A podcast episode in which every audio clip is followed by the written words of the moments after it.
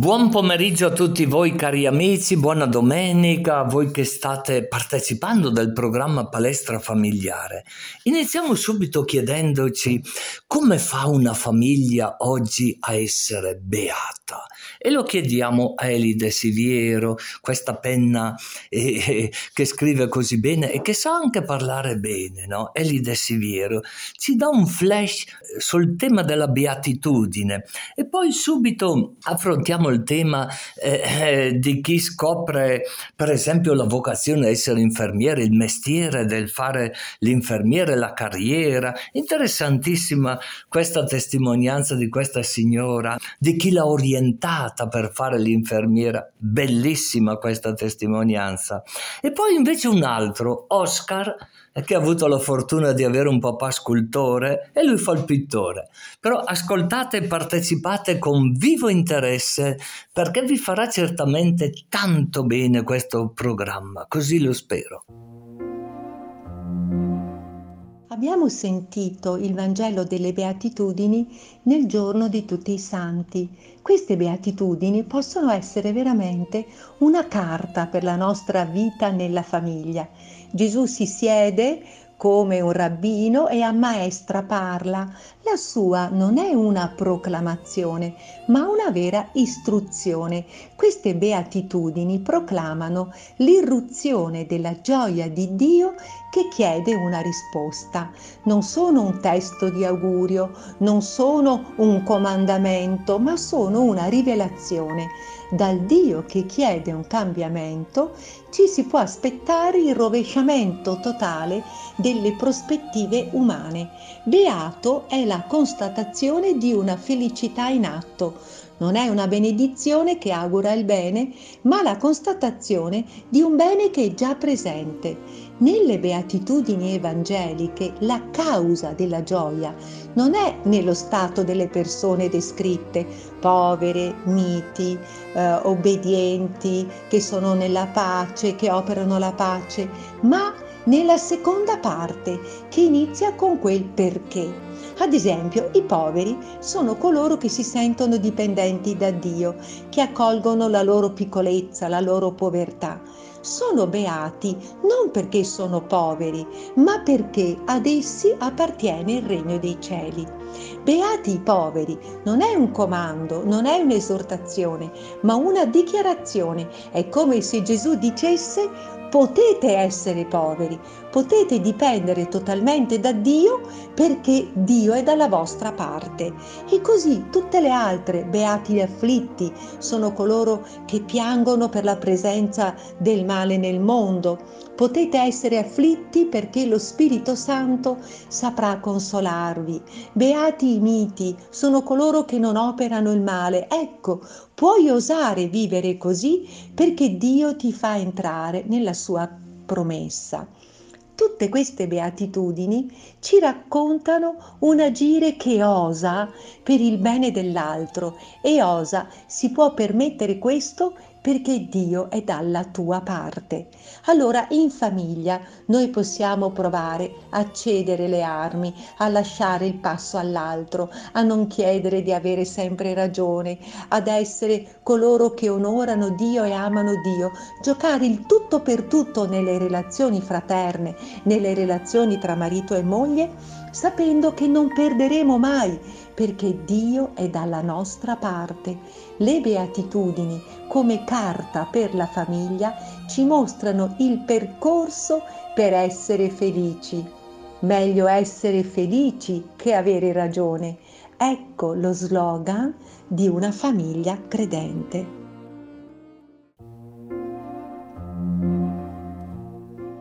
Cari amici, buonissima domenica a tutti voi che siete sintonizzati con la ICZ in blu. Oggi abbiamo con noi un'infermiera molto particolare, se ho capito bene, di nome Graziella. Buona domenica Graziella. Grazie, buona domenica a lei e buona domenica a tutti gli ascoltatori. Ascolta un po', ma come ti è venuto in mente di fare l'infermiera, se ho capito bene, dove? In che città? A Milano. A Milano e, e, e perché non, non, potevi farla qui a Brescia, visto che tu sei originaria di Sabio Chiese, Brescia. E da Sabio Chiese andare a Milano perché qui non ci sono ammalati qui a Brescia?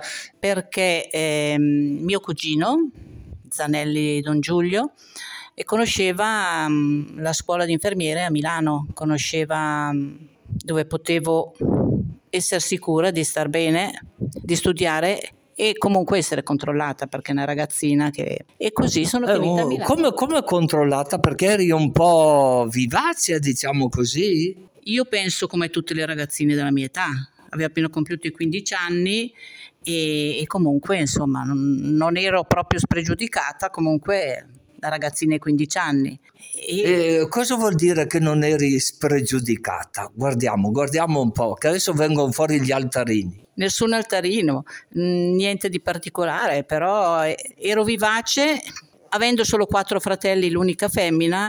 Ero... Cosa vuol dire? Che eri un po' emancipata prima del tempo? No, mi piaceva giocare.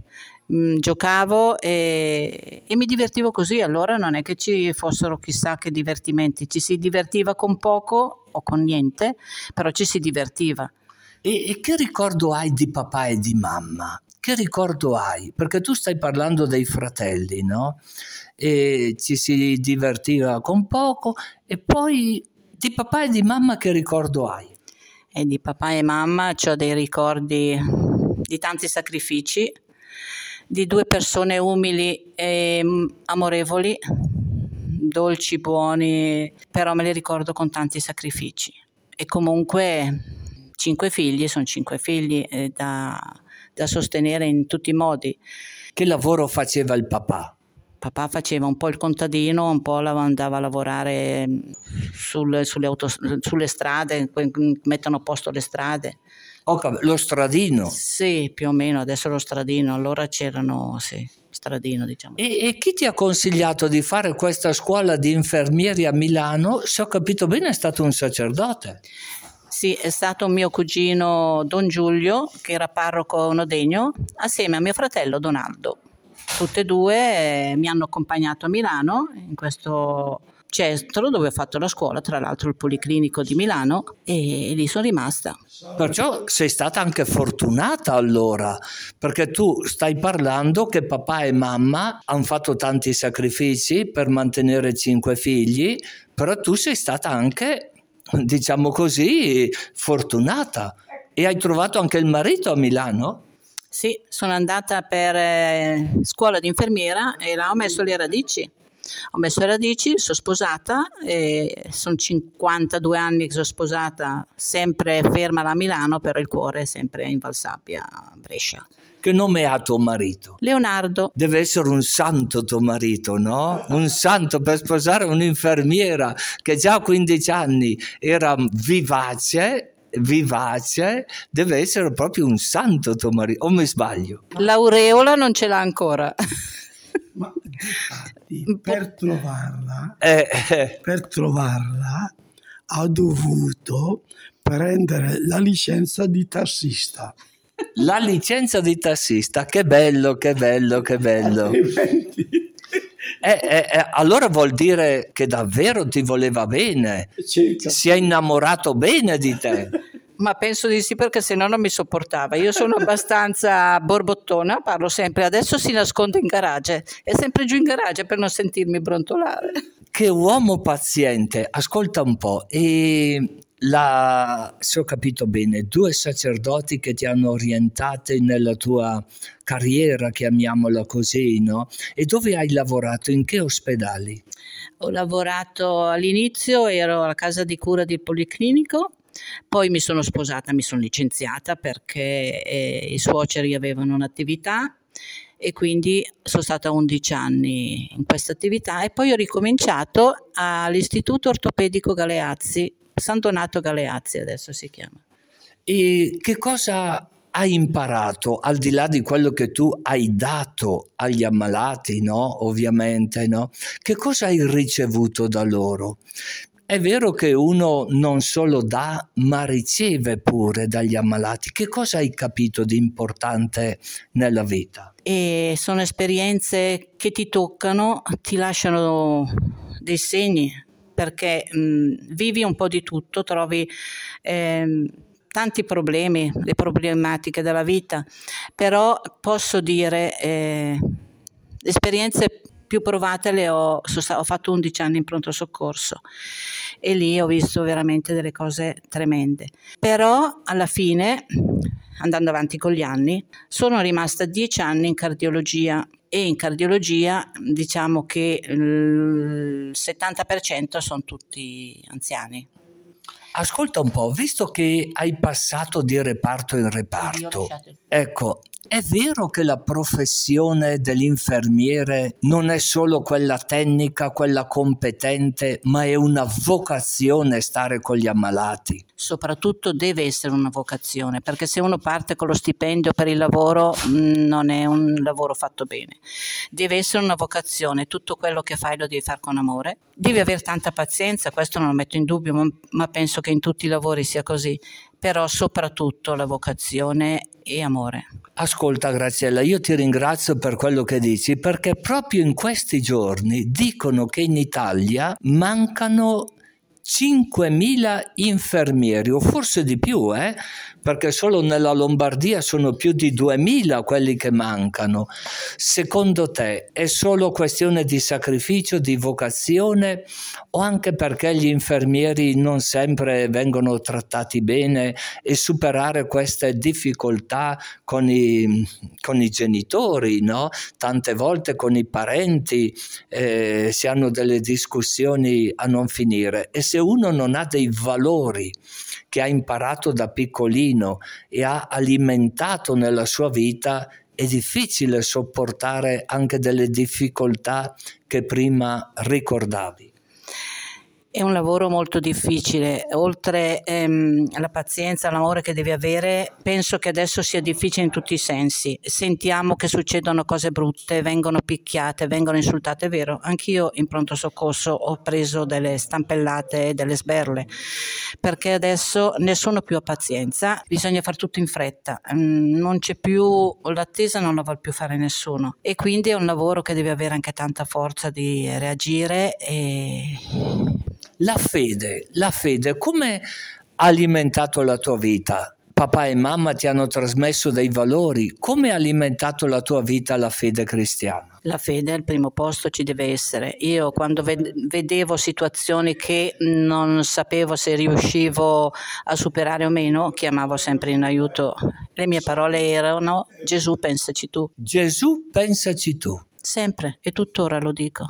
Io ti ringrazio, ti chiedo solo di mandare un augurio a chi sente proprio come dicevi tu la vocazione per dedicare la propria vita agli ammalati come infermiere con competenza e con coscienza. Qual è l'augurio che ti senti di mandare a chi vuole incominciare una scuola infermieristica? Deve essere mm, proprio portato per questo lavoro perché come dicevamo prima non è un lavoro ma è una missione, deve avere tanta pazienza, tanto amore da dare a tutti, per se stessi e per dare agli altri. Grazie Graziella e auguri anche a tuo marito, a quel santo uomo che prima ricordavi. Non esageriamo adesso, santo uomo.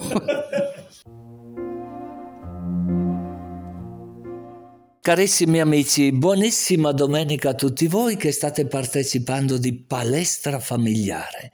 Oggi abbiamo con noi un giovane, un giovane adulto e scoprirete tante cose belle, no? uno neanche si immagina. Una famiglia molto particolare, di Montichiari se non mi sbaglio, no? E questo giovane ha la passione artistica. Buona domenica Oscar. Buona domenica eh, Oscar Coffani Montichiari.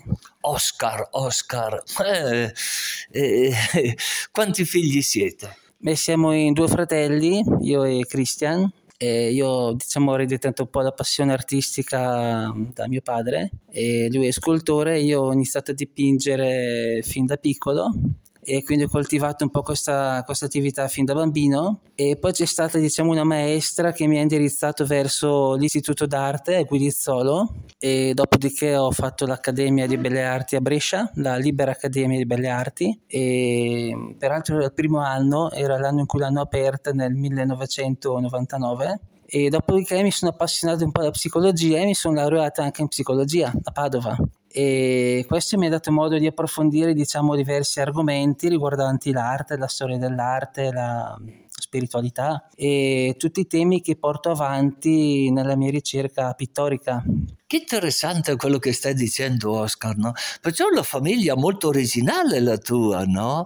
Eh, papà e mamma, uno se ho capito bene è scultore, vedo dei bassorilievi. Amici, ci troviamo proprio nello studio eh, dove lavora Oscar Coffanetti, un, un cognome. Coffani, Coffani. Coffani, un cognome un po' particolare, no? Vedo dei bassorilievi, quelli lì sono di tuo papà. Sì, mio padre fa sculture, bassorilievi, in marmo, in bronzo. E, e, e, vedo che c'è anche dei soggetti religiosi, se non mi sbaglio, in questi bassorilievi. Sì, diciamo che mio papà eh, lavora molto su temi di arte sacra, quindi annunciazioni, crocifissioni, ha fatto diversi lavori anche per le chiese. E, e resurrezione no, non fa la resurrezione. Ah, mi piacerebbe vedere qualcosa della resurrezione. Anche resurrezioni, sì, sì, sì. E, e senti un po', Oscar, e com'è nata, tu dici, la vena artistica? Artistica, no?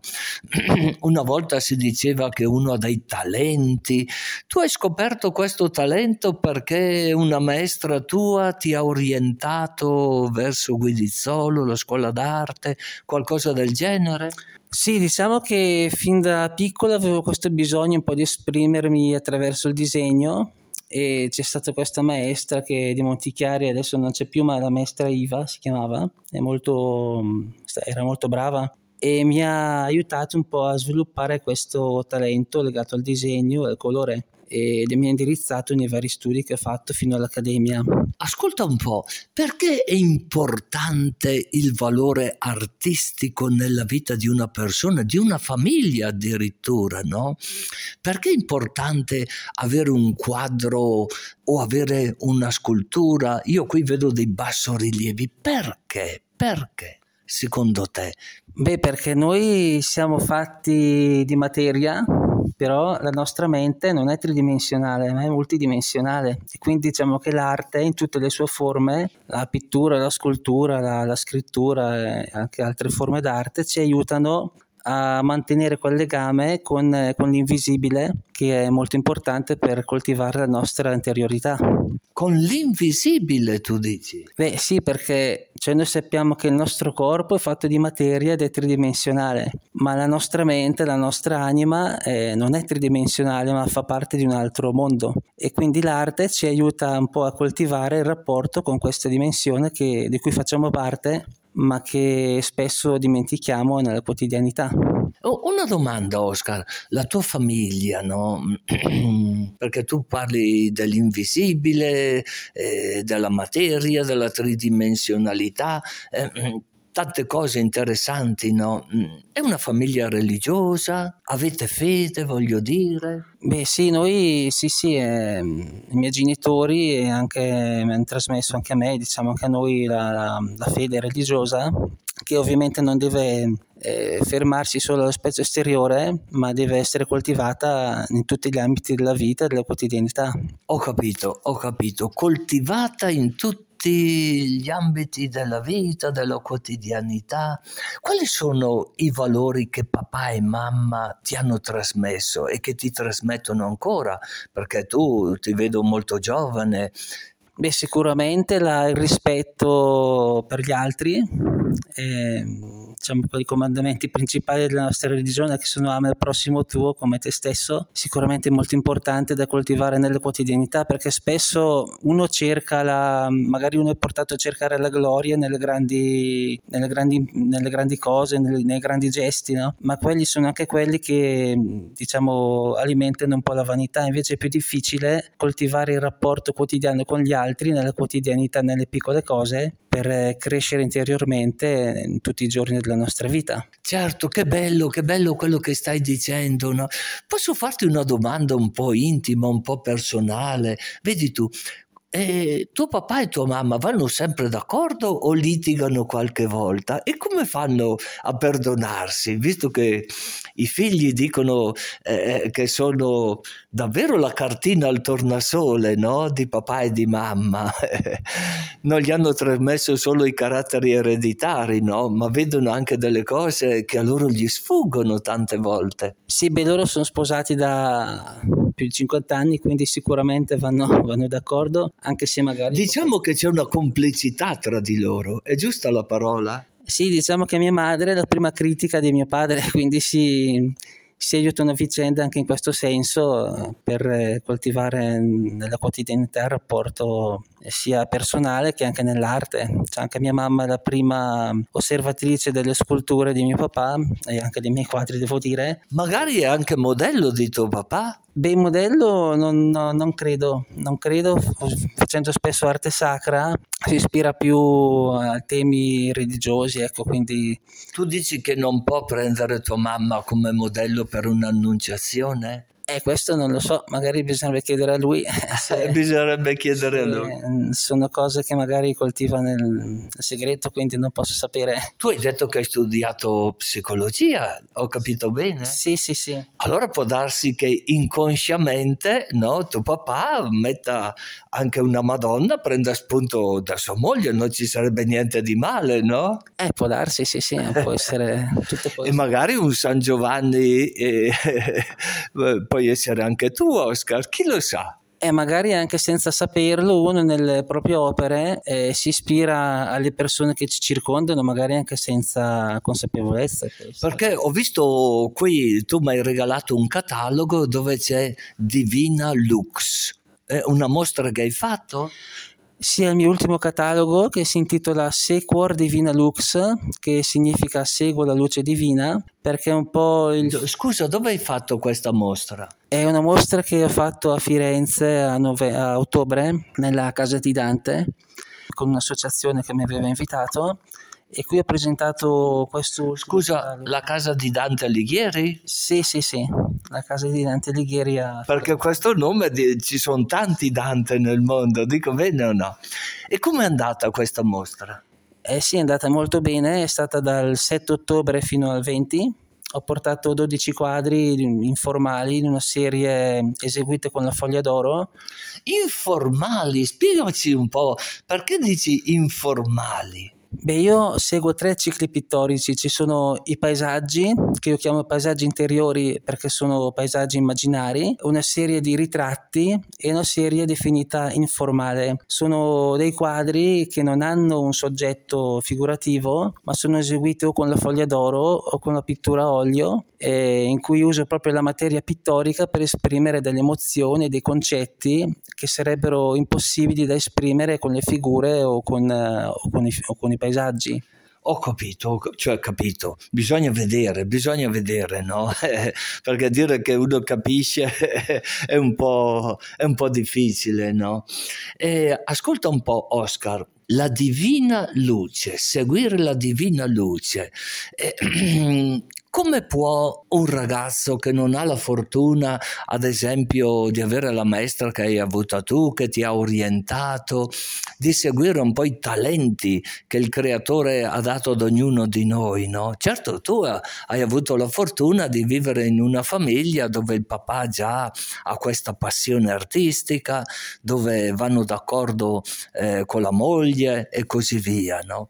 Però vedo un quadro che sotto c'è una scritta di un famoso scrittore tedesco, no? Spiegaci un po' questa scritta. Sì, quello è un quadro, eh, la fotografia di un fiore in un vaso, di una rosa.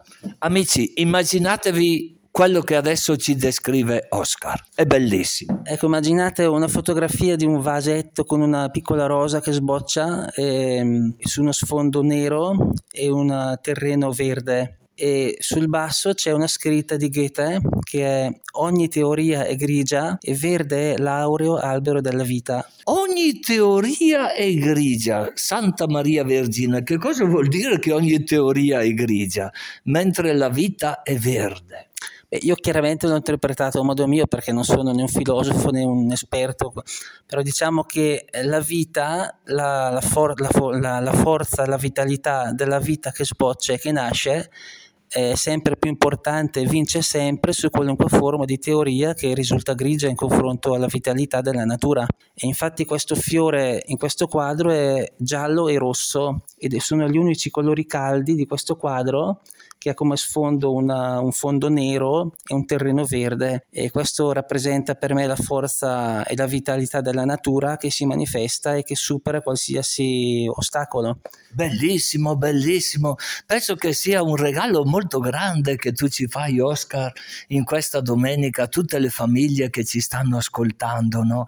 affinché ognuno possa davvero esprimere la vitalità è la vitalità, però con quell'aspetto importante, con quella luce divina che tu prima, eh, perché noi sappiamo che c'è anche un vitalismo, un vitalismo che non sempre permette di vedere la luce divina, eh, un vitalismo che tante volte porta anche alla morte, alla morte, al suicidio, mentre invece se uno ha questa luce divina, eh, uno non voglio dire che stia tranquillo, ma che perlomeno ha la certezza di camminare, diciamo così, sulla strada giusta.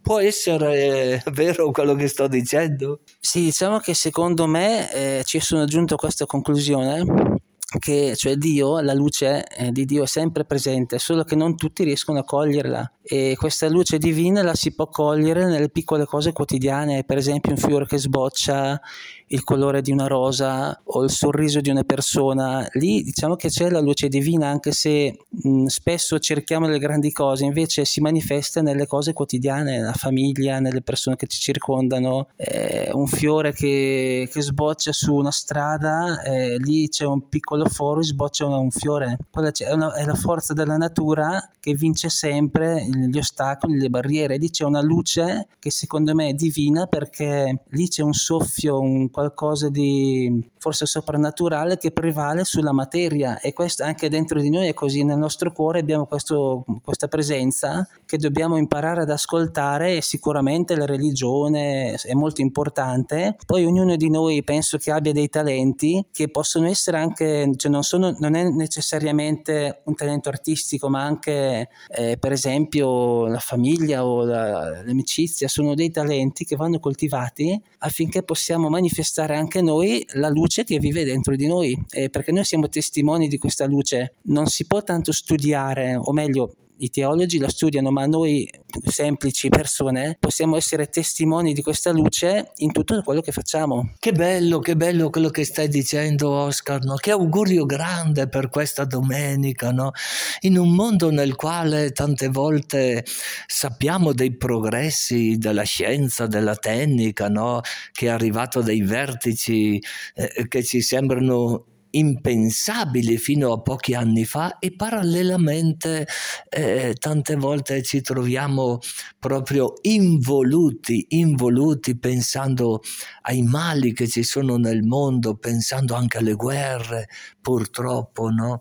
Che Dio voglia che possiamo sviluppare per il bene dell'umanità eh, proprio questi doni che il Signore ci dà. Io ti ringrazio e auguroni, auguroni Oscar, avanti, avanti con la tua vena pittorica che possa fare tanto bene all'umanità. Grazie e buona domenica a tutti.